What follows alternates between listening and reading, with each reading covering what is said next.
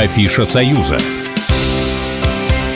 Приветствую всех, кто на нашей волне. В студии Оксана Фомина с культурными новостями союзного государства. В Национальном центре современных искусств в Минске проходит персональная фотовыставка Вадима Кочина «От пикториализма к концептуализму». Экспозиция состоит из двух частей. Первый блок посвящен любимому времени года фотохудожника – зиме. Здесь можно увидеть фотографии 1980-х годов, снятые в Минске и его окрестностях. Вторую часть составляет серия работ со сложным названием «Исчезающие воспоминания или рисунки времени света или фотография как предчувствие. В этом разделе посетители увидят архивные снимки, на которых невидимая рука времени и света оставила свой рисунок. Выставку можно посмотреть до 11 февраля.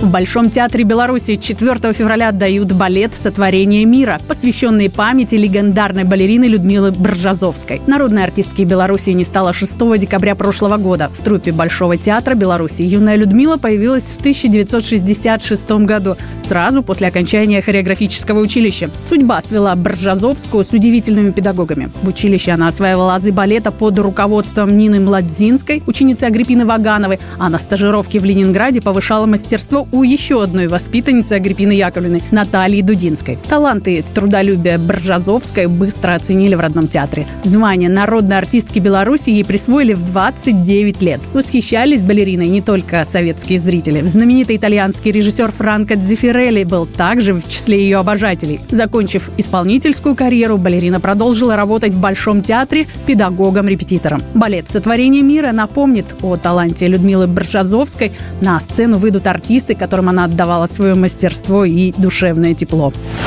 В Москве на киностудии имени Горького открылась выставка «За кадром. Есть что посмотреть». Это настоящее путешествие в мир кинозакулисья. Посетителей ждут 10 тематических зон, каждая из которых раскроет секреты кинопроизводства.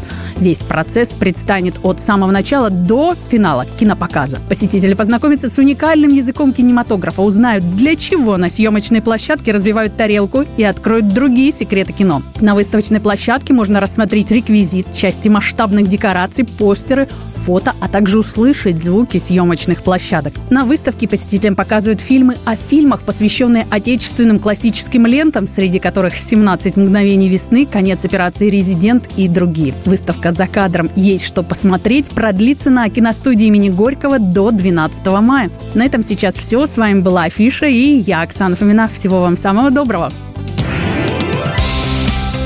Афиша «Союза». Программа произведена по заказу телерадиовещательной организации Союзного государства.